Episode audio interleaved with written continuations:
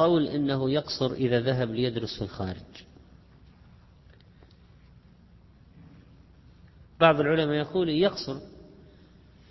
طيب ناوي يدرس بكالوريوس وماجستير ودكتوراه. كم سنة تأخذ هذه؟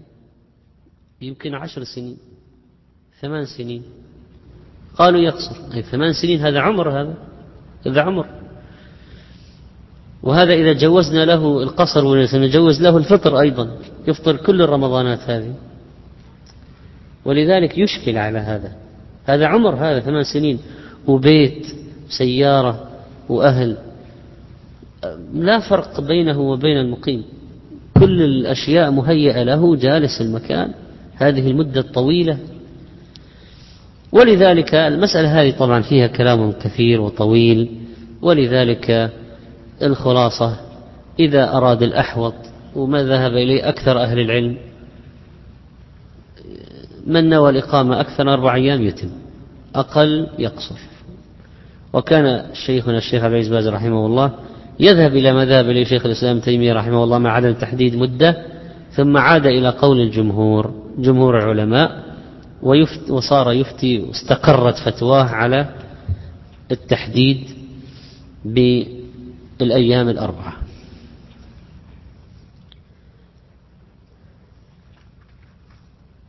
مع الإشارة إلى أنه لو ذهب إلى بلد ولا يدري كم يمكث فيها تقول له هل ستجلس أكثر من أربعة أيام؟ يقول لا أدري.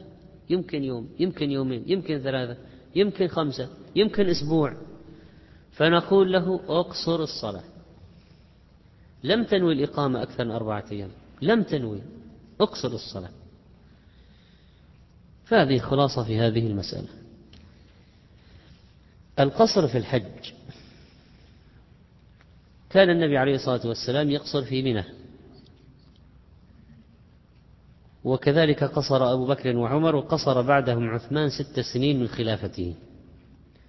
ثم صار عثمان وطبعا الخليفة كان هو أمير الحج وهو إمام الصلاة صار يتم فلامه بعض الصحابة على الإتمام ومخالفة ما كان عليه النبي صلى الله عليه وسلم والشيخين من بعده ومن هؤلاء ابن مسعود رضي الله عنه. ولكن كان لعثمان اجتهاد قيل لأنه تزوج بمكة قيل غير ذلك قيل لأنه كان يخشى أن الحجاج هؤلاء الكثيرين الذين جاءوا من أقاصي الأرض من بلاد بعيدة وما لهم علم بالدين آه، كبير. يرون الصلاة الظهر تصلى ركعتين فيظنون أن الله فرضها ركعتين فيرجعون إلى بلادهم يصلون ركعتين. قيل أشياء كثيرة لماذا فعل ذلك عثمان؟ لكن أيا ما كان فإن هنا أمران. أن الصحابة لم يخالفوا عثمان ولم يخرجوا عنه وتابعوه وأتموا معه. وكان مسعود يقول الخلاف شر الخلاف شر يعني مخالفة الإمام وشق المسلمين شر. فأخذ ابن مسعود بأدنى المفسدتين تلافيا لأعظمهما وأتم وراء عثمان. عثمان أتم أتم وراءه. واستدل من ذلك على أن هؤلاء الصحابة كانوا يفهمون أن القصر غير واجب لأنهم كانوا يفهمون القصر واجب ما تركوه.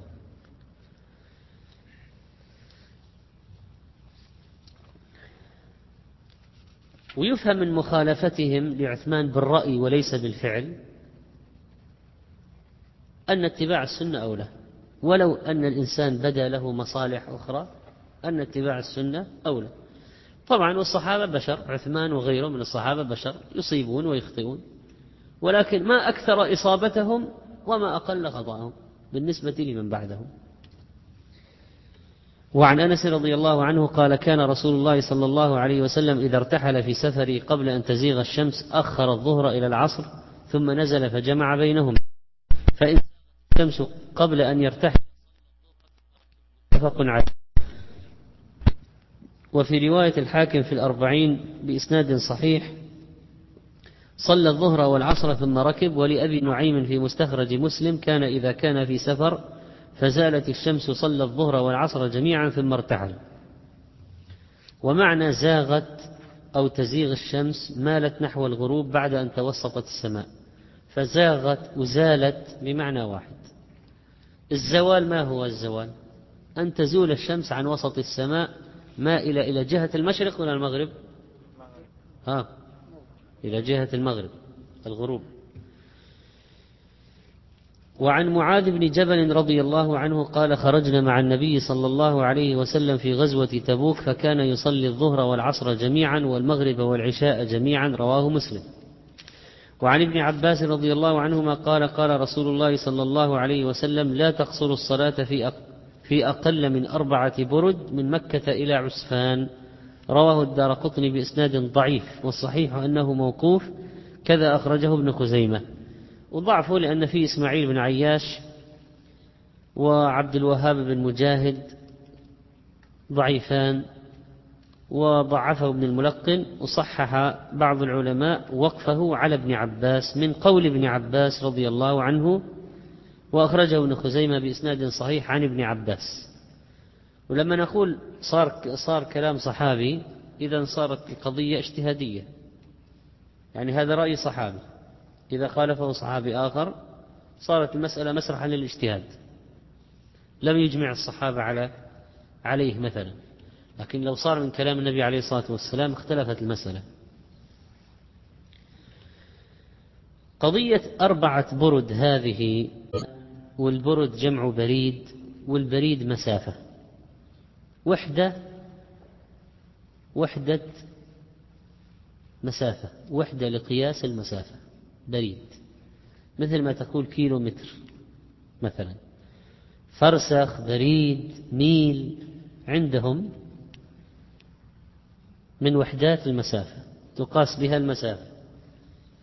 البريد ستة عشر فرسخا والفرسخ ثلاثة أميال. فبريد ميل فرسخ هذه وحدات قديمة. لكن الميل الذي كان عندهم يقدر بما عندنا من الكيلومترات الآن بكيلو ونصف. بكيلو ونصف. ونصف كيلو متر وبناء على ذلك قدر بعضهم مسافة السفر. تسعة وثمانين كيلو على هذا. وقدره بعضهم بسير الراكب على بعيره المحمل مسيرة يومين.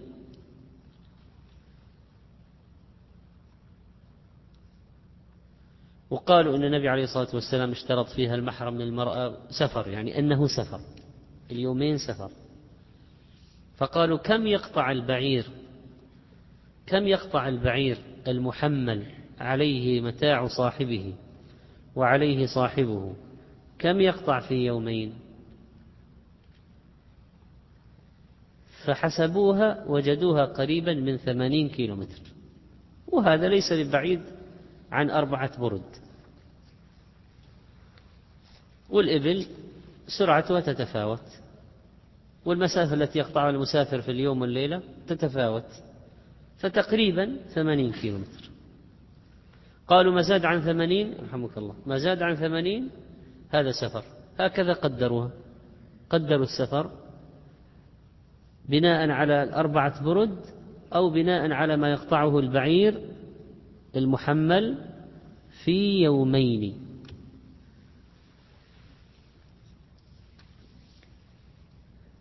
فهذا دليل أهل التحديد الذين حددوا مسافة. وعسفان المشار إليها في الحديث بضم العين وسكون السين على وزن عثمان. قرية تقع شمال مكة على بعد ثمانين كيلو تقريبا.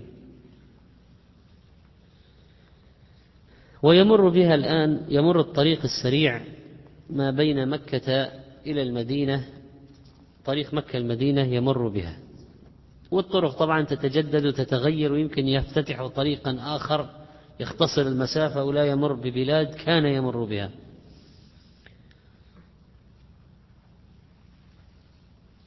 الحديث خرجنا مع النبي صلى الله عليه وسلم في غزوة تبوك فكان يصلي الظهر والعصر جميعا والمغرب والعشاء جميعا يدل على جواز الجمع أيضا. ليس القصر فقط وإنما الجمع. والجمع قد يكون جمع تقديم إذا كان في وقت الصلاة الأولى. فإذا صليت الظهر والعصر في وقت الظهر هذا جمع تقديم. إذا صليت الظهر والعصر في وقت الثانية وقت العصر فهو جمع تأخير. وإذا صليت الظهر في آخر وقته والعصر في أول وقته وراء بعض هذا يسموه جمع صوري. يعني أنه جمع في, الصورة في الظاهر لكن في الحقيقة كل صلاة في وقتها.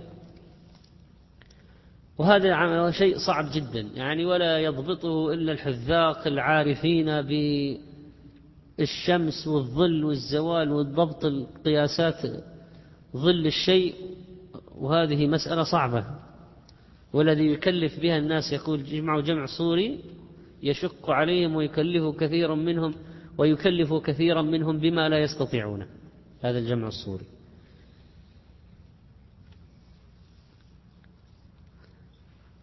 الحديث يدل على جواز الجمع بين الصلاتين.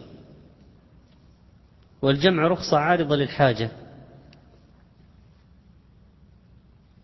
والنبي صلى الله عليه وسلم فعله عند الحاجة إليه. ومذهب الإمام أحمد الجمع للحاجة. وهو أوسع المذاهب في هذا الباب. وأضيق المذاهب مذهب أبي حنيفة حتى أنه يقول بالجمع الصوري.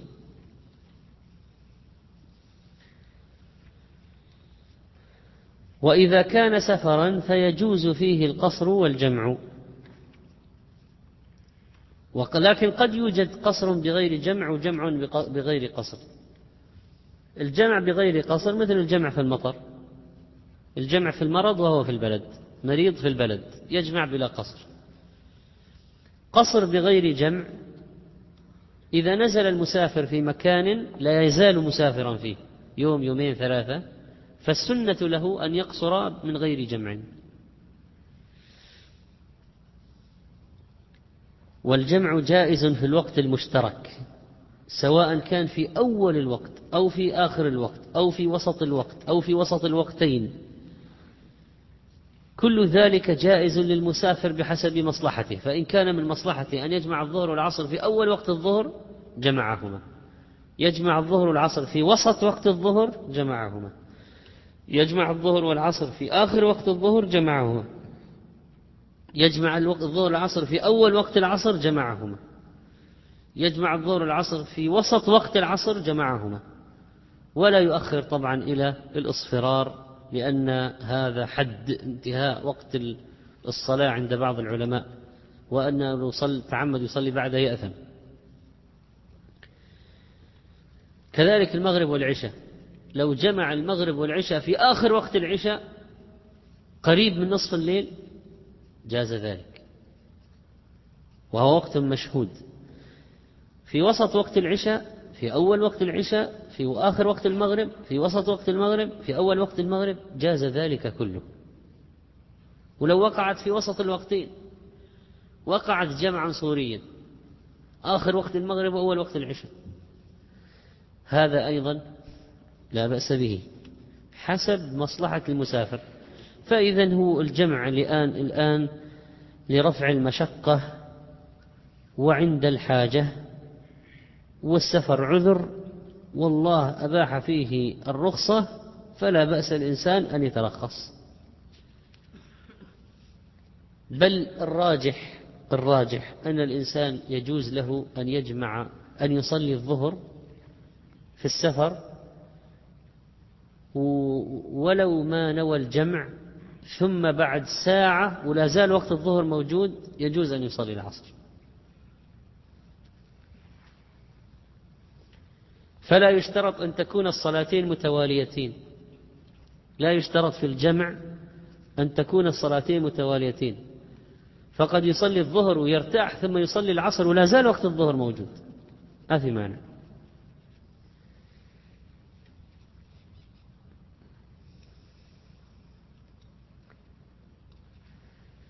وكان عليه الصلاة والسلام يعني تفصيل جمعه جاء عند الترمذي إذا ارتحل قبل أن تزيغ الشمس إذا ارتحل قبل أن تزيغ الشمس ماذا يفعل في الظهر والعصر؟ يؤخر لأنه ارتحل قبل الزوال. ارتحل أمر من معه مثلا بالتجهز وحمل الأحمال على الإبل والمسير فانطلقوا قبل الزوال. فمتى سيكون صلاة ظهرهم وعصرهم؟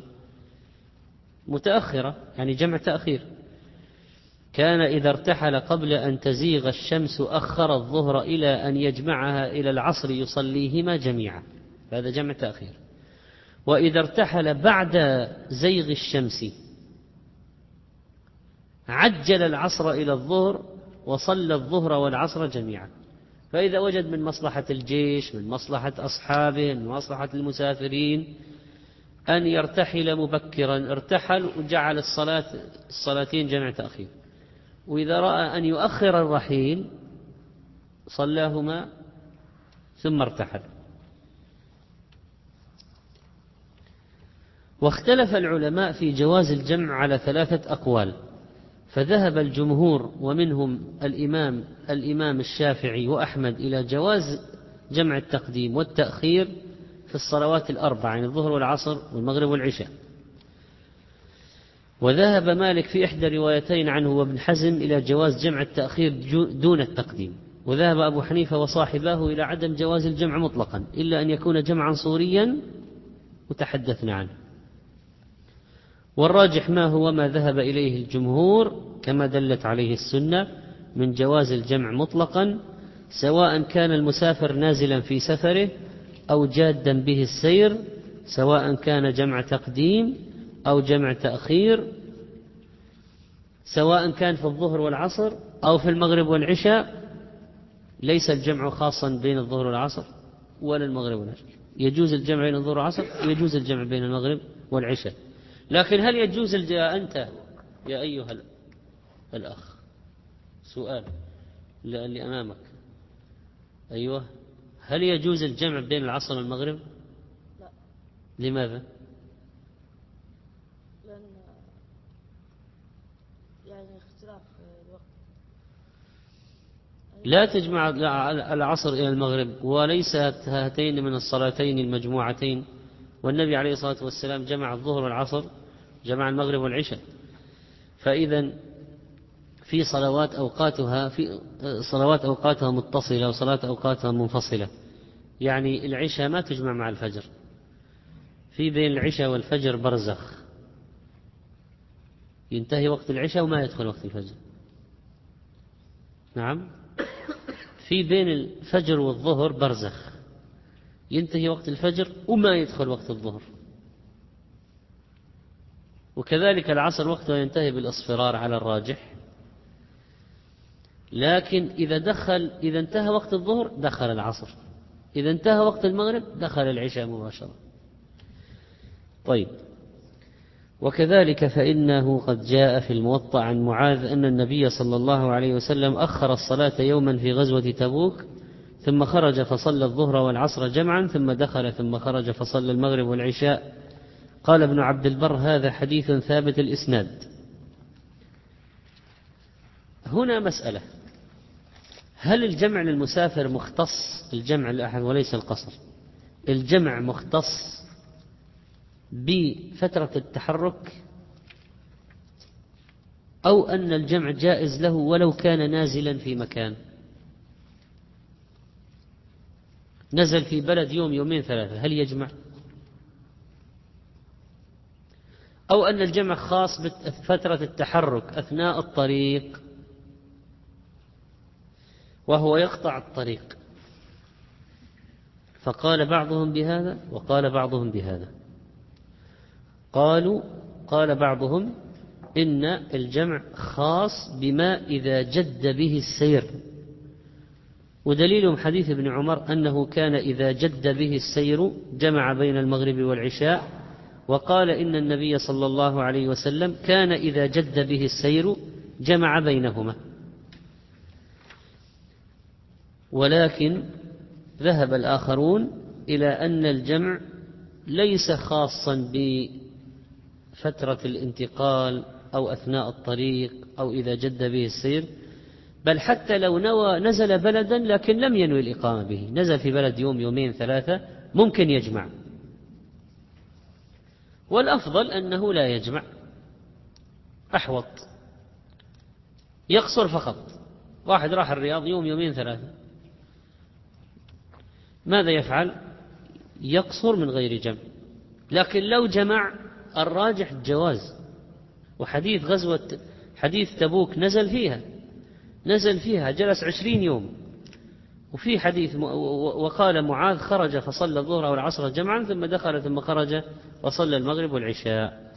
وذكر الشافعي في الأم والباجي في شرح الموطأ أن دخوله وخروجه لا يكون إلا وهو نازل غير جاد في السفر. فقالوا إنه لا يشترط أن يجمع الجمع فقط إذا جد به السير. حتى لو كان نازل بالمكان لكن غير مقيم فيه. غير مقيم.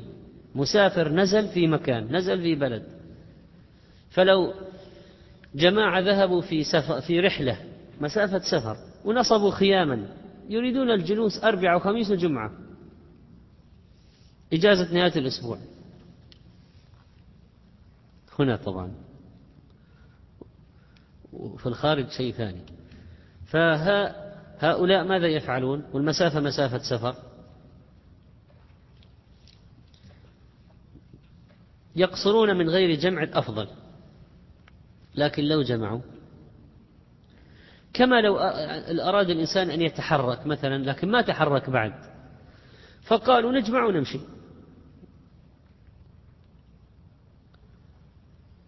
واحد مثلا في الرياض. جاء يومين, يوم يومين ثلاثة. ثم أراد أن يمشي من الرياض يطلع. فقال أنا الآن إذا رحت المطار يمكن ما أدري أنا أتيسر لي أصلي العشاء ولا لا. خلاص أنا في, في البيت الآن اللي أنا فيه في الرياض سأصلي المغرب والعشاء وأطلع المطار. وأرتاح. مع الاستعداد لدخول الطائرة ومع كذا قد لا يتيسر لي. فيه مشقة علي. لا بأس نقول لا بأس. لو جمعت لا حرج عليك. ذكرنا سابقا أن هناك أعذار تبيح الجمع منها المطر. فقد روى البخاري أن النبي صلى الله عليه وسلم جمع بين المغرب والعشاء في ليلة مطيرة وخص الجمع هنا بين المغرب والعشاء دون الظهر والعصر وجوزه جماعة من العلماء وقالوا إن حتى لو الظهر والعصر فيها مطر نجمع أيضا وهذا الراجح. لكن من باب معرفة الخلاف لأن معرفة الخلاف مهم فإن بعض العلماء خص الجمع في المطر في البلد بالمغرب والعشاء واشترطوا الظلمة. قالوا يعني فيها زيادة مشقة الظلمة غير الظهر والعصر. والراجح جواز الجمع في المطر إذا كان مطرا يبل الأرض والثياب مستمرا من الصلاة الأولى للثانية فإنه يجمع بينهما. كذلك الجمع في المرض. فقد روى مسلم أن النبي صلى الله عليه وسلم جمع بين الظهر والعصر والمغرب والعشاء من غير خوف ولا مطر ولا سفر. هذا الحديث الذي يحتج به بعض أهل الرفض وغيرهم من المبتدعة على أن الجمع جائز مطلقا كذا في البلد في أي شيء يجمع. يقولون هذا عندكم في صحيح مسلم من غير خوف ولا مطر ولا سفر. فنقول هل رأيت فيه في الحديث من غير عذر؟ يعني أنت تقول لهذا المبتدع أنتم تجمعون بدون عذر ثم تستدلون بحديث مسلم تريدون الاستدلال بحديث مسلم جمع بين الظهر والعصر والمغرب والعشاء من غير خوف ولا مطر ولا سفر فهل رأيت في هذا الحديث أنه جمع بلا عذر؟ أنت تجمع بلا عذر. هل رأيت في الحديث أنه جمع بلا عذر؟ ولو فتحنا المسألة ضاع إن الصلاة كانت على المؤمنين كتاب موقوتا وضاع حديث جبريل لما قال صلى به في أول الوقت وفي آخر الوقت وفي أول الوقت وفي آخر الوقت. ثم قال صلي بين هذين الوقتين. أجل ضاعت خلاص أوقات الصلوات المحددة من الشارع ما صار لها قيمة. ضيعت صلاة العصر وضيعت صلاة العشاء. تحديدات المدد المغرب والظهر ما راحت فالجمع يكون لا بد يكون في عذر. لازم الجمع يكون في عذر. مطر سفر مرض ريح عاتية عاصفة باردة. حرارة شديدة جدا. ممكن ممكن أحيانا بعض البلدان إذا جاءهم حر شديد الناس يسقطون في الشوارع. يعني هذه حالات قليلة لكن تحصل. لو يطلع في الشارع سقط ضربة شمس. إذا اشتد الحر شوي مات يعني عدد.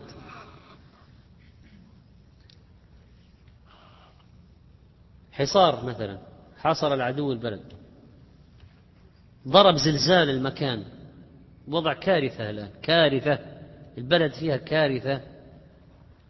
ويشق الصلاة كل أعمال إغاثة وإخراج المصابين ويشق الصلاة كل صلاة في وقتها. زلزال ضرب البلد نصف البلد دمرت. إذا الجمع رخصة للحاجة وليس جمع بغير سبب ولا عذر ولا رخصة ولا شيء. نفل تفلت أوقات الصلوات فتصبح القضية كما هي عند هؤلاء المبتدعة بلا ضابط. اجمع بس. فهذا عبث ولعب بالدين. والحديث المذكور ما في بلا عذر. لو في بلا عذر كان حجة لكن ليس في بلا عذر. إذا ما في خوف مطر وإذا ما في مطر سفر وإذا ما في سفر مثل الحديث هذا من غير خوف ولا مطر ولا سفر في مرض في زلق. دحض الآن إذا نزل المطر في بعض الأحياء إذا نزل المطر في بعض الأحياء إيش يصير؟ إذا نزل المطر في بعض الأحياء ولو انقطع المطر يصير في مستنقعات. ويشق على الناس فعلا الإتيان إلى المسجد. برك برك المسجد محاصر. المسجد محاصر بال بال بال بالمياه. يخوض الناس في الطين إلى إلى نصف الساق. مشقة واضحة. فإذا قد لا يكون في مطر نازل لكن في سبب في الأرض يمنع في حرج ومشقة على الناس. ومراعاة مصلحة الجماعة تقتضي أن يجمع. إذا لا بد يكون في حاجة. يمكن ينزل وباء في البلد مثلا. من من زمان كان يدخل الطاعون البلد. والناس يموتون في البيوت في الشوارع. إذا إذا وجد العذر القوي جاز الجمع. وليس لأي سبب. ولو كان تافها إنسان يجمع لابد من وجود حاجة يقع الإنسان فيها في حرج لو ما جمع. يعني ضيق ومشقة ضيق ومشقة وحرج فيجوز له الجمع. مثل الجمع في المطر الجمع في المرض. وبعض الجهلة إذا مرض جمع وقصر وهو في البلد. وبعضهم لما نزل مطر هنا جمع وقصر في أحد المساجد. فإذا كان الإنسان في البلد مقيما لا يجوز له القصر. لا قصر في البلد. ما في حالة تقصر في البلد وأنت مقيم في البلد وتقصر. لكن تجمع نعم من غير قصر فالبلد وإذا أنت مسافر ونزلت بلدا بدون ما نية ما تنوي الإقامة فيه تقصر من غير جمع ويجوز الجمع. وأثناء الطريق تقصر وتجمع. طيب ماذا بالنسبة للجمع في عرفة ومزدلفة.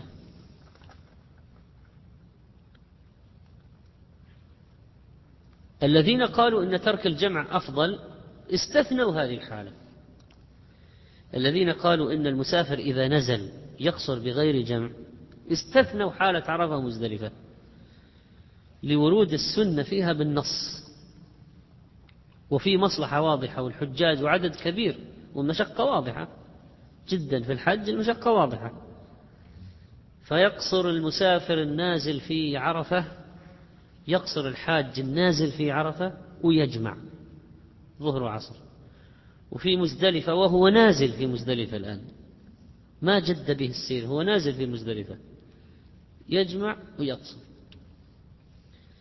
ماذا بالنسبة للملاح المس... الساكن في سفينته؟ فقال بعض أهل العلم في الملاح الساكن في السفينة ومعه أهله وأولاده ولا ينزل إلى البر إلا لشراء حاجات ولا هو كل حياته فيها السفينة. وهذا في حالات يعني بعض الناس عملهم الآن هكذا يعني. فهؤلاء آه، لا يقصرون ولا يجمعون لأن السفينة صارت هي بيته. يمكن هذا لو نزل البر يقصر ويجمع. هذا لو نزل يشتري رست السفينة راح يشتري من السوق ويرجع. وبيته كله في هذه السفينة. ويمكن إذا غدا طلعوا إلى الفضاء وعملوا مساكن في محطات فضائية فوق نفكر في قضية ماذا سيحدث في مثل هذه الحال. فهناك الآن رواد فضاء يجلسون سنة في الفضاء. خلاص يستوطن في المحطة هذه الفضائية ويسكن فيها. وأناس في حاملات في غواصات وحاملات طائرات بل في البحر. لو واحد مسلم ساكن في هذه فيها كل شيء المطبخ والنوم والأكل والشرب كل شيء والمغسلة فندق مثل فندق العائم. فندق في ناس ساكنين في فنادق عائمة. على أي حال هذا كلامهم في المسافر الملاح ومعه أهله لا ينوي الإقامة في بلد. سفره غير منقطع دائما في السفينة متحرك في البحار. فقال بعضهم أنه لا يترخص وقال بعضهم إنه يترخص. وعن جابر رضي الله عنه قال قال رسول الله صلى الله عليه وسلم خير أمة الذين إذا ساءوا استغفروا وإذا سافروا قصروا وأفطروا. أخرجه الطبراني في الأوسط بإسناد ضعيف وهو من في مراسيل سعيد بن مسيب عند البيهقي مختصرا. الحديث هذا إذا ضعيف وفيه عبد الله بن لهيعة. والشاهد منه قوله خير أمتي إذا سافروا قصروا وأفطروا. يعني الذين يأخذون بالرخص أما التوبة من الذنب واجبة ولا شك. وإذا تأخرت تجب توبة أخرى. توبة من تأخير التوبة. لو واحد أقام على الذنب مدة وهو يعلم أن يجب أن يتوب وأخر التوبة شهور ثم تاب سنين ثم تاب توبتان توبة من الذنب وتوبة من تأخير التوبة. لأن التوبة واجبة. التوبة واجبة. فإذا أخر هذا الواجب وقع في ذنب آخر. وكذلك فإن, قول فإن قوله وإذا سافروا قصروا. تقدم أن قصر الصلاة مشروع في الكتاب والسنة وإجماع المسلمين وأنه منقول عن النبي صلى الله عليه وسلم نقلا متواترا. وقال ابن القيم رحمه الله لم يثبت عنه صلى الله عليه وسلم أنه أتم الرباعية في السفر البتة. وقال بعضهم بوجوبه وتقدم الكلام في المسألة. وعن عمران بن حصين رضي الله عنه قال كانت بي بواسير فسألت النبي صلى الله عليه وسلم عن الصلاة فقال صل قائما فإن لم تستطع فقاعدا فإن لم تستطع فعلى جنب رواه البخاري. والبواسير جمع باسور وهو ورم في مقعدة الإنسان. نسأل الله السلامة والعافية. ونفاطات يحدث فيها تمدد وريدي وتكون في الشرج تحت الغشاء المخاطي فيصيب الإنسان من وراء من ورائها قيح وصديد وخروج دم وآلام شديدة. فابتلي عمران بن حسين بالبواسير. فسأل عن الصلاة. لا الآن لا كيف يصلي الآن وهو بهذه الحالة؟ فقال صلي قائما فإن لم تستطع فقاعدا فإن لم تستطع فعلى جنب. فهذه صفة صلاة المريض. يصلي قائما ولو محنيا يعني لو قال لك واحد أنا أستطيع أصلي قائم بس لابد أنحني يعني شبه الركوع يعني قريب قريب من الركوع. وسط وسط المسافة بين القيام والركوع. في الوسط كذا أصلي منحني. أستطيع بس منحني. فنقول صلي قائما ولو منحنيا. صلي قائما ولو منحنيا. طيب لو قال أنا أستطيع أصلي قائم بس لابد أعتمد على عصا. لازم أصلي جنب جدار وأتكئ قليلا. نقول لا بأس صلي قائما وأنت متكئ على عصا.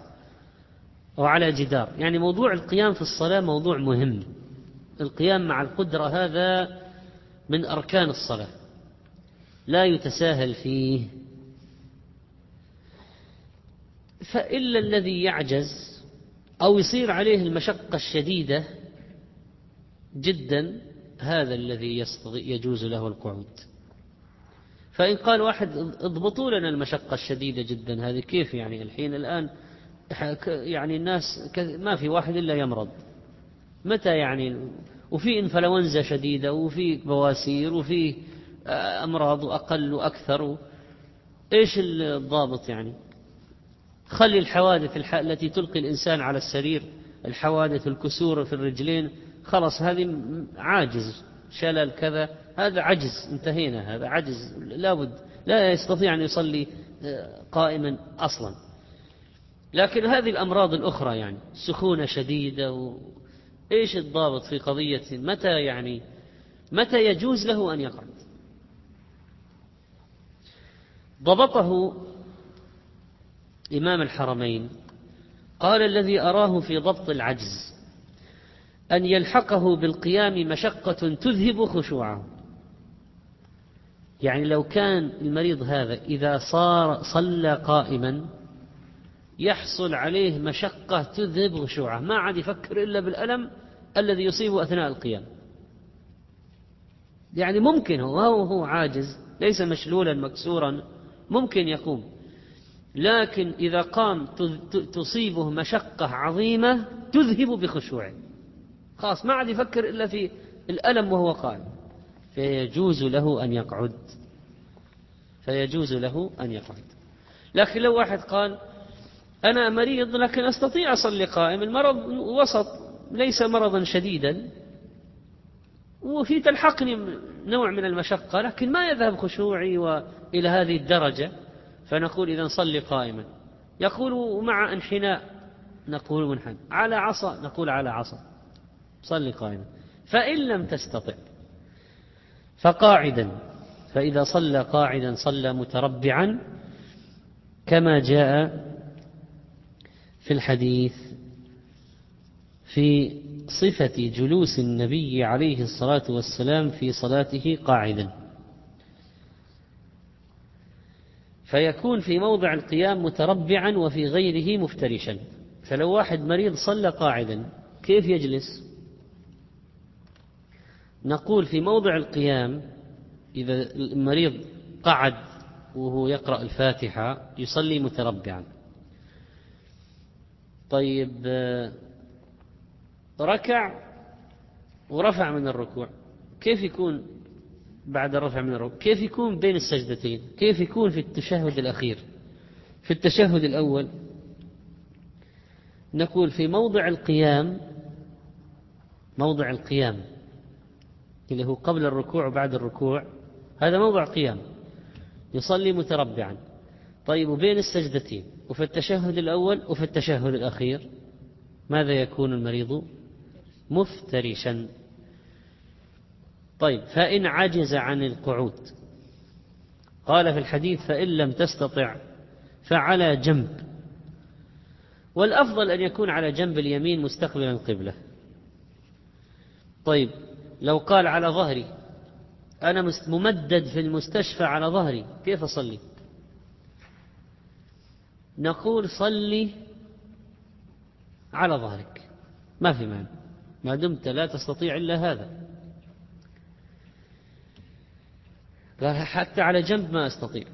على جنب اليمين مستقبل القبلة ما أستطيع. طيب على ظهري ما في إلا على ظهري. نقول على ظهرك. صلي.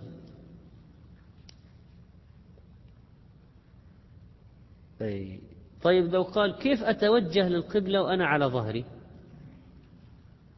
هل أجعل القبلة عند راسي ولا عند رجلي ولا على اليمين ولا على الشمال؟ أين أجعل القبلة إذا صليت مستلقيا على ظهري؟ فنقول مد رجليك باتجاه القبلة بحيث لو أقيم على قدميه صار وجهه إلى القبلة. الذي يصلي على ظهره يصلي بحيث لو أقيم على قدميه صار وجهه إلى القبلة.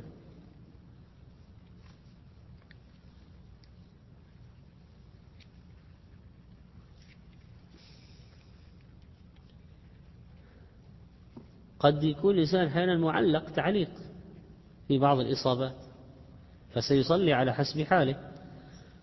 إذا قال ما في أحد يوجهني والممرضات والممرضين يرفضون يرفضون توجيه السرير إلى القبلة. يقولون السرير هذا ما يتحرك. كذا النظام. ما يتحرك السرير. رفضوا. وأنا لا أستطيع التوجه للقبلة نقول صلي ولو إلى غير القبلة. يقول أحيانا أستطيع أذهب للحمام وأحيانا لا أستطيع. نقول اذهب توضأ في اللي تستطيع واللي ما تستطيع اجعل أحدا يوضئك. بل الأعضاء لأن قال ما استطعت حتى هذه ولا وجدت أحد يعينني في الوضوء ويغسل أعضائي. نقول تيمم. يقول كل مرة أجدد التراب نقول لا هي علبة التراب لو جلست شهر في المستشفى تيمم عليها. فإن قال منعوني أدخل التراب. المرض اللي عندي ما يسمح يقول الطبيب التراب فإن فعلا لا يستطيع. وكان صادقا في ذلك أو لم يجد من يتعاون معه لجلب التراب. لذلك إعانة المسلمين بعضهم بعضا في قضايا الطهارة والعبادة مهم جدا. فإن لم يستطع لا وضوء ولا تيمم. نقول صل بغير وضوء ولا تيمم. يقول نجاسة على ثيابي نجاسة على فراشي. نقول صلي على حسب حاله يقول هناك أنبوب. إن مدد لي أنبوب يخرج منه البول باستمرار نقول ولو كان يخرج باستمرار. صلي على حسب حالك لا يكلف الله نفسا إلا وسعها. فاتقوا الله ما استطعتم ولا تترك الصلاة. طيلة ما في رأسك عقل وقلبك حي صلي. ما دام عندك تمييز وعقل لا تترك الصلاة. طيب الآن هذا الذي صلى قاعدا أو صلى على جنب هل يؤجر نصف أجر القائم أو مثل أجر القائم أو ماذا؟ نقول القاعدة من نوى الخير وفعل ما يقدر عليه منه كتب له أجر الفاعل التام في الأجر لعجزه. إذا علم الله أن الرجل هذا عاجز فعلا ولو كان ما في عجز لقامه فيكتب له أجر القيام. لكن لو واحد قعد في صلاة نافلة وهو يستطيع القيام هذا يكتب له نصف أجر القائم. واحد في قيام الليل قعد يجوز؟ يجوز لأنه نافلة. طيب أجره نقول نصف أجر القائم. لكن لو كان قعد لعجز والله يعلم منه أنه لو لم يكن به عجز وعذر لقام. فاضطر للقعود رغما عنه فيكتب له أجر الصلاة قائما أجرا كاملا كالقائم تماما.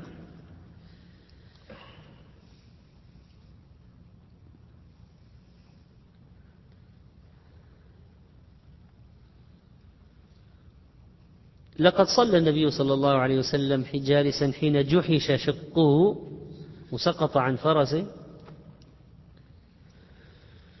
ويجوز للإنسان أن يعمل بقول الطبيب العارف الثقة ولو كانت طبيبة إذا قال له إن القيام يضرك أو يزيد في مرضك. لو قال القيام يضرك أو يزيد في مرضك يجوز له القعود. فيجوز العمل بخبر الطبيب الثقة العارف بالطب الثقة لأنه قد يوجد أحيانا طبيب فاسق لا يهمه أمر الدين فاجر. ويعطي رخى يفتي بغير علم ويخبط خبط عشواء. وأحيانا يكون كافر غير مأمون. يقول انتبه لا تصوم انتبه لا لا تصلي قائم لا تصلي والمريض يستطيع. أو الشخص يعني ما عليه يعني ضرر. فإذا إذا أخبره الطبيب الثقة العارف بالطب أن القيام يضره أو يزيد في علته أو يؤخر برأه. جاز له الأخذ بخبره والصلاة جالسا. وعن جابر رضي الله عنه قال عاد النبي صلى الله عليه وسلم مريضا فرآه يصلي على وسادة فرمى بها وقال صل على الأرض إن استطعت وإلا فأوم إيماء واجعل سجودك أخفض من ركوعك رواه البيهقي وصححه أبو, وصحح أبو حاتم وقفه. والحديث ضعفه بعض العلماء وقالوا رفعه خطأ ووقفه هو الصواب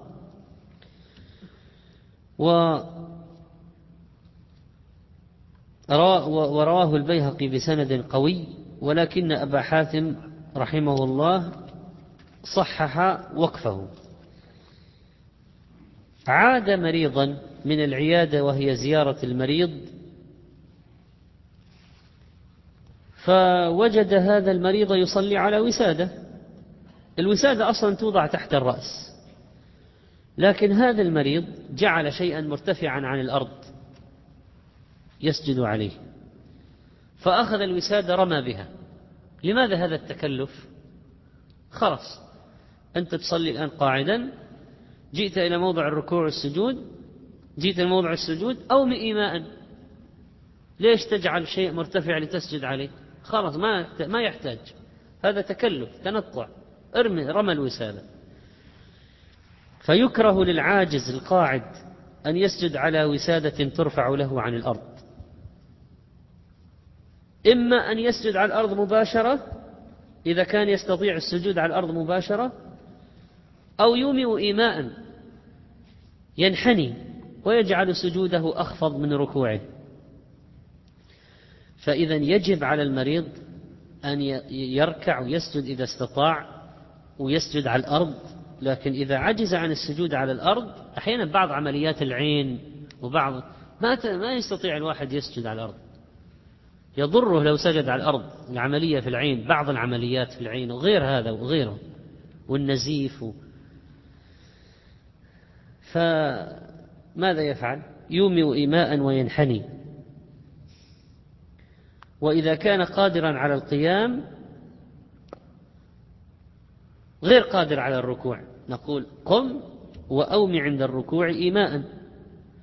واقعد وأوم عند السجود إيماء إذا كنت لا تستطيع السجود. فالركن الذي يقدر عليه لا يسقطه العجز عن الركن الآخر. فلو واحد في بعض الحالات بعض المرضى عمليات العين هذه مثلا وغيرها ممكن يصلي قائما لكن لا يستطيع أن يسجد. فهل يقول أصلي قاعدا؟ نقول لا. عجزك عن ركن لا يسقط الركن الذي تستطيعه. عجزك عن ركن لا يسقط الركن الذي تستطيعه. تأتي بالركن الذي تستطيعه. كذلك لو استطاع السجود ما استطاع القيام. هل يقول أومي في الهواء نقول لا. بعض المصلين على كراسي الآن يقول أنا ما أستطيع أقوم لكن أستطيع أسجد. نقول إيه؟ تقعد والسجود تسجد على الأرض. ما تومي في الهواء مثلا. فبعض الناس عندهم في قضية صلاة المريض بعض الجهل يجعله يترك أركانا وهو قادر عليها. والحديث فيه فائدة استحباب عيادة المريض وإرشاده إلى كيفية العبادة وتعليمه تعليم الناس كيف يصلون. وهذه ترى من ينبغي أن يهتم بهذا الأطباء. الطبيب المسلم والممرض المسلم والذي يعود المريض الذي يعود المريض الآن المريض يمكن يكون في حالة لا يخطر على باله بعض الأشياء. فأنت العائد يا عائد المريض فقهه وعلمه وأرشده. وآخر حديث في الباب أو في هذا الكتاب عن عائشة رضي الله عنها قالت رأيت النبي صلى الله عليه وسلم يصلي متربعا رواه النسائي وصححه الحاكم. وهذا الحديث صحيح. ويؤخذ منه صلاة المريض قاعدا إذا عجز عن القيام أو في مشقة بالغة تذهب بخشوعه أن الجلس المشروع له متربعا في موضع القيام مفترشا في موضع الجلوس. فهذا الدليل على التربع في صلاة المريض. نسأل الله سبحانه وتعالى أن يفقهنا في دينه وأن يعلمنا ما ينفعنا وأن يزيدنا علما إنه سميع مجيب. الدرس القادم طبعا السبت. إن شاء الله.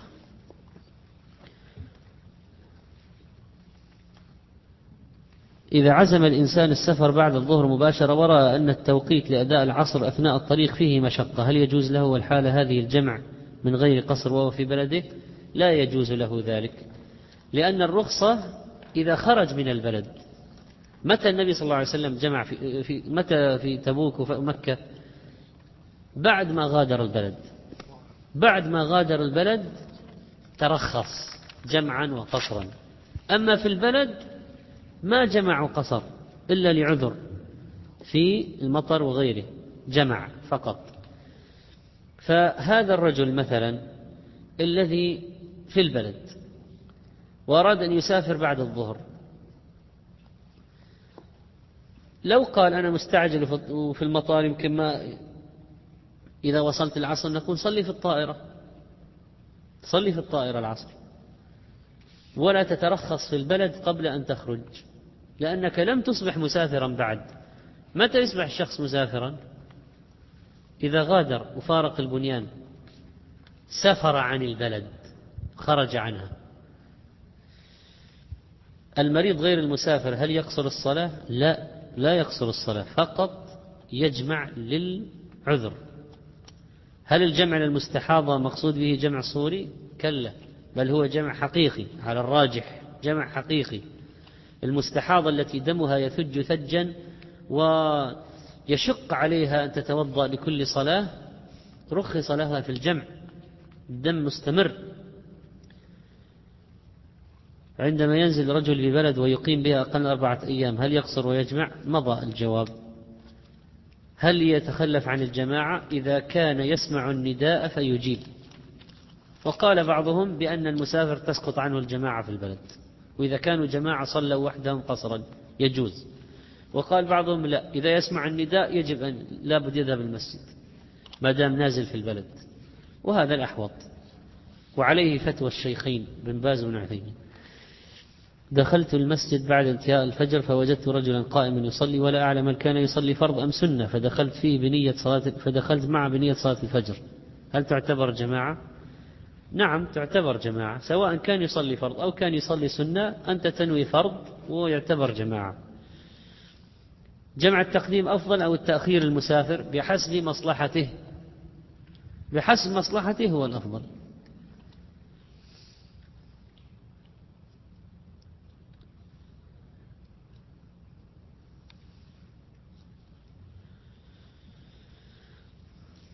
على قول الجمهور من نوى الإقامة أكثر من أربعة أيام هل يتم بعد مضي أربعة أيام؟ إذا نوى أن يقيم أكثر أربع أيام يتم من أول ما يصل. ما هو يجلس أربع أيام يقصر ثم يتم؟ لا يتم من أول ما يصل لأنه يعتبر عندهم مقيما. والمقيم إذا دخل البلد مقيما قطعت السفر قطع السفر خلاص. الآن يتم الصلاة في وقتها.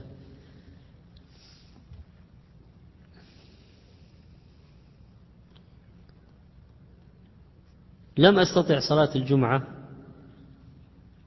والمطار بعيد عن البلد. تصلي ظهرا تجمعها مع العصر ما في مانع لكن إذا صليت جمعة ما تجمع معها العصر عند الجمهور. عند جمهور العلماء العصر لا تجمع إلى الجمعة. قالوا لأن الجمعة ليست ظهرا لا في وقتها ولا في الجهر والسر ولا في عدد الركعات ولا في الخطبة وعدم الخطبة. فقالوا الجمعة تختلف عن صلاة الظهر. والذي ورد للمسافر الجمع بين الظهر والعصر وليس بين الجمعة والعصر. ولذلك قالوا العصر ما تجمع مع الجمعة. لكن لو واحد صلى إيش؟ لو واحد صلى يوم الجمعة صلاها ظهرا. واحد يوم الجمعة صلاها ظهرا. بعذر السفر يعني. ما في ما مسجد جمعة. إذا صلى ظهر جمع معها العصر. ما صلى الجمعة صلى الظهر. إذا يجوز أن يجمع مع العصر. ذهب رجل إلى رحلة وعند رجوعه كان متعبا فنام وما صلى المغرب والعشاء. هل يجوز صلاتي صلاتها مع الظهر في اليوم التالي؟ هذا مقصر. نسأل الله السلامة. كيف يترك الصلاة هذه المدة؟ يجب أن يستعد ويأخذ بأسباب الاستيقاظ للصلاة وإذا فاتته بعد الأخذ بالأسباب يطبق حديث من نام عن صلاة أو نسيها فوقتها إذا ذكرها.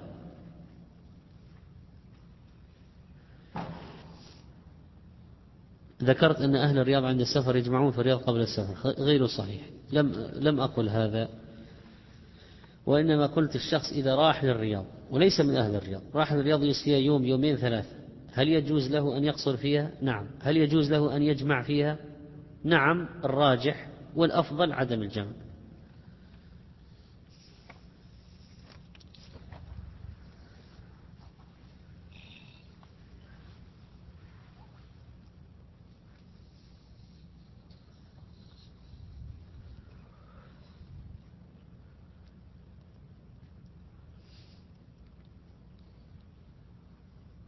قال أحد المشايخ المشهورين في قناة دبي الفضائية إننا غلونا في التوحيد. هذا إنسان أصلا ضال والعياذ بالله. وممن يضل الناس وله فتاوى ضالة منحرفة ومعروف بالتساهل وليس سلفيا. عقيدته ليست عقيدة سلفية. وقد ثبت عندي أنه فعلا قال هذا الكلام. وهذا من انحرافاته فهل شيء يوجد اسمه غلونا في التوحيد؟ يعني واحد اهتم بالتوحيد جدا يعتبر الآن هذا عنده غلو في التوحيد؟ يعني مثل أن تقول هذا عنده غلو في اتباع الحق. كيف يعني غلونا في التوحيد؟ أنا أريد أن نفهم العبارات التي يطلقها هؤلاء الضلال في القنوات الفضائية. فعلا إجرام إجرام بحق الإسلام والسنة وهؤلاء يفسدون يفسدون في الأرض يفسدون في الدين يفسدون في عقول الناس. ولو صار عنده علم باللغة وعلم بالتفسير وعلم إذا رجل عقيدته ليست على منهج السلف. ولما تقول له لازم نهتم بالتوحيد ولا بد أن نرد على الفرق الضالة. والناس الذين يطوفون بالقبور ننكر عليهم. وأهل الشرك لابد نعلمهم ننكر عليهم. يقول لك فرقت الأمة فرقت الأمة فرقت ما هم؟ النبي عليه الصلاة والسلام قال إن الأمة تفترق على 73 فرقة. أنت تبغى تجمعها فرقة واحدة؟ قاتلك الله. الرسول عليه الصلاة والسلام أخبر أن الافتراق موجود في الأمة وأنها على فرق. تفترق على 73 فرقة في النار. تبغى تجمعها أنت تجعلها أمة تزيل الفروق بين ال 73 فرقة؟ يا أخي فعلا الناس عجيبين جدا. شوف الضلال إلى أي درجة. تقول له هذا ابتداع هذا انحراف في الش... هذا شرك وهذا انحراف في الأسماء والصفات وهذا انحراف في مفهوم الإيمان. هذا اسمه إرجاء عند العلماء مرجئة. وهذا تكفير فكر الخوارج. الذين يقولون بتكفير مرتكب الكبيرة. وهذا يقول فرقت الأمة. هذا سب الصحابة ضلال. ضلال مبين. هذا غلو في آل البيت ضلال مبين. يقول فرقت الأمة. فيريد أن يجعل الجهمي مع الموحد مع المشرك مع الباطني مع ال... يعني ثم يقول الآن وحد الأمة في قتال اليهود. توحد مين؟ والله ينصر هذه الكوكتيلة السلطة التشكيلة هذه. كيف يعني؟ كيف ما هذا الضلال الانحراف في الفهم؟ ثم يقول يعني ما يفهم الدين إلا أنتم. أنتم وفعلت هجوم على السلفيين الذين يريدون تجريد التوحيد الذي هو حق الله على العبيد. واللي يهتم بالتوحيد يحارب الشرك هذا يعتبر من من من أهل الغلو عندهم عنده وعند غيره من أمثاله. والله مصيبة. وعندما يستمع الملايين لهذا الشخص كم من الآثام والإجرام الذي يفعله ويحصله من دعا إلى ضلالة كان عليه وزره ووزر من تبعه إلى يوم القيامة. ما هذا؟ وأن هذا صراطي مستقيما فاتبعوه ولا تتبعوا السبل. وهذا يبغى يجعل السبل هذه كلها بتنوعها يريد أن يجعلها سبيلا واحدا. ويقول هذا كله حق وكله إسلام. كل الفرق ما دام يقول مسلم خلاص. ما دام يقول لا إله إلا الله خلاص. ما هو القادياني يقول لا إله إلا الله. والبهائي يقول لا إله إلا الله. وعباد القبور يقولون لا إله إلا الله. لا إله الله لها شروط توحيد له شروط. من أقام التوحيد دخل الجنة والذي يشرك بالله يدخل النار. وقاتلهم حتى لا تكون فتنة والفتنة هي الشرك. فلو جاء واحد وقع في الشرك نقول له أنت مسلم تعال معنا نقاتل اليهود. سبحان الله العظيم. إلى الله المشتكى. ولذلك آه، الوضع وضع وضع سيء. فعلا الناس العامة الآن تشفق عليهم فعلا تشفق عليهم عندما ترى عمل هؤلاء الأئمة المضلين. أخوف ما أخاف على أمتي الأئمة المضلين. ليش أئمة لأن الناس يأتمون بهم يسمعون كلامهم يتبعونهم يقتدون بهم. أئمة. لكن على ضلال. أئمة مضلين.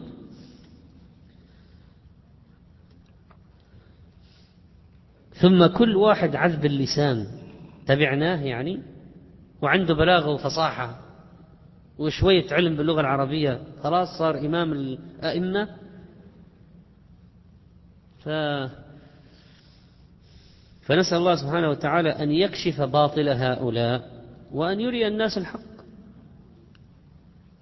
وأن يقيض لهذه الأمة من يعلي الدين وكلمة التوحيد. هل من السنة الجمع حال المطر ولو لم يكن هناك مشقة؟ سبق الكلام بأن المشقة بأن العذر إذا كان عاما فيترخص به حتى لو كان في حالات فردية ليس فيها مشقة.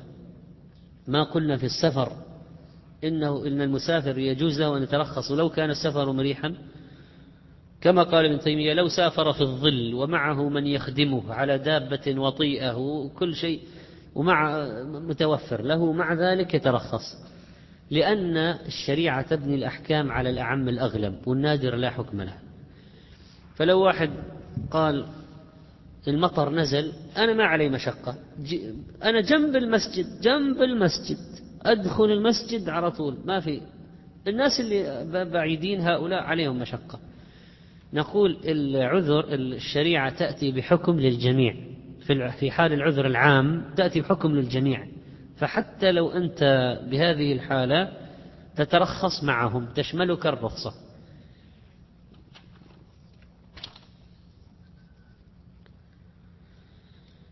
صلى وفي ثوبه بول أرنب. الأرنب يجوز أكل لحمه أم لا؟ يجوز. وبول ما أكل لحمه طاهر.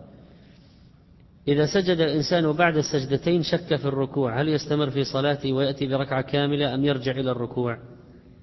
إذا كان الشك وسوسة دائما يحصل له هذا فلا يلتفت إليه لأنه يعلم أن هذا يعلم من نفسه أنه يحصل له باستمرار إذا هذا مرض. لكن لو فعلا كان شك على قرائن مبني على أشياء وليس من الموسوسين فعند ذلك إذا لم يستيقن أنه أتى بالركن يرجع إليه فيأتي به ثم ما بعده.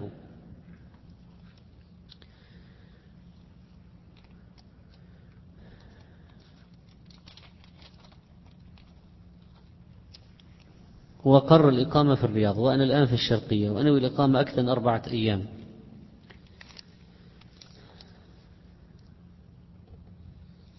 ما دام كذلك كذلك فالأحوط لك أنك لا تقصر تجمع هنا وإذا غادرت البلد هذه التي أنت الآن أقمت فيها عند الجمهور فإنك تقصر تجمع بعد مغادرتها.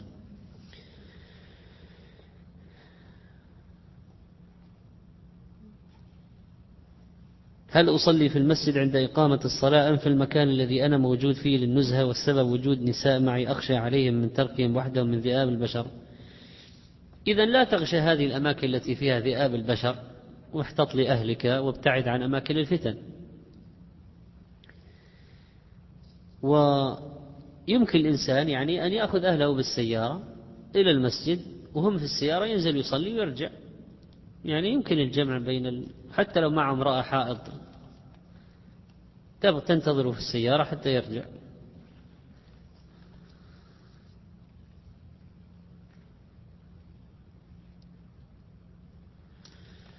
يقول سمعت هذه مداخلة عن درس سابق في حديث يليني منكم الأحلام والنهى آه، فنقل عن بعض أهل العلم المعاصرين رحمه الله رحمة واسعة أنه لا يجوز إبعاد الصبية من خلف الإمام إذا تقدموا في الحضور وأنه لمن سبق وأن الحديث السابق فيه حث على تقدم أهل ذوي الأحلام والنهى بالحضور إلى المسجد لأنهم قدوة إلى الغير. طيب هذا فعلا قال به بعض أهل العلم.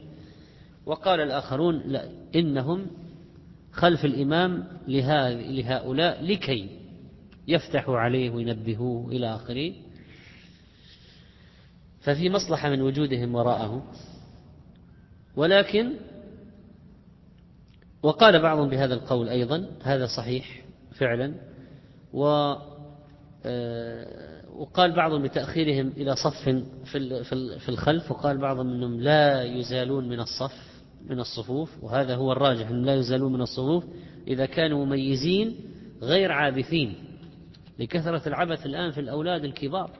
الآن. إذا أقيمت الصلاة وأنا وأهلي في السيارة هل أتركهم وأصلي مع الجماعة وهم يصلون في السيارة جلوسا؟ الفرض لا يصلى جالسا في السيارة بغير عذر. ولذلك إذا صليت أنت في المسجد تذهب بهم إلى مكان يتمكنون فيه من الصلاة قياما.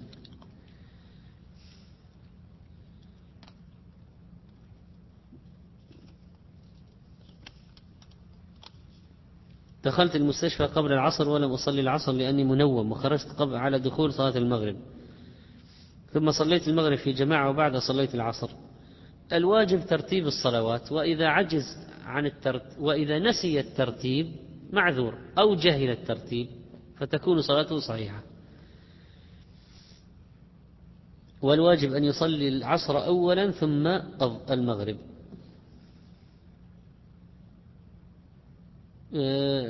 سنة هجرت بين بعض الشباب وهي السلام. نعم.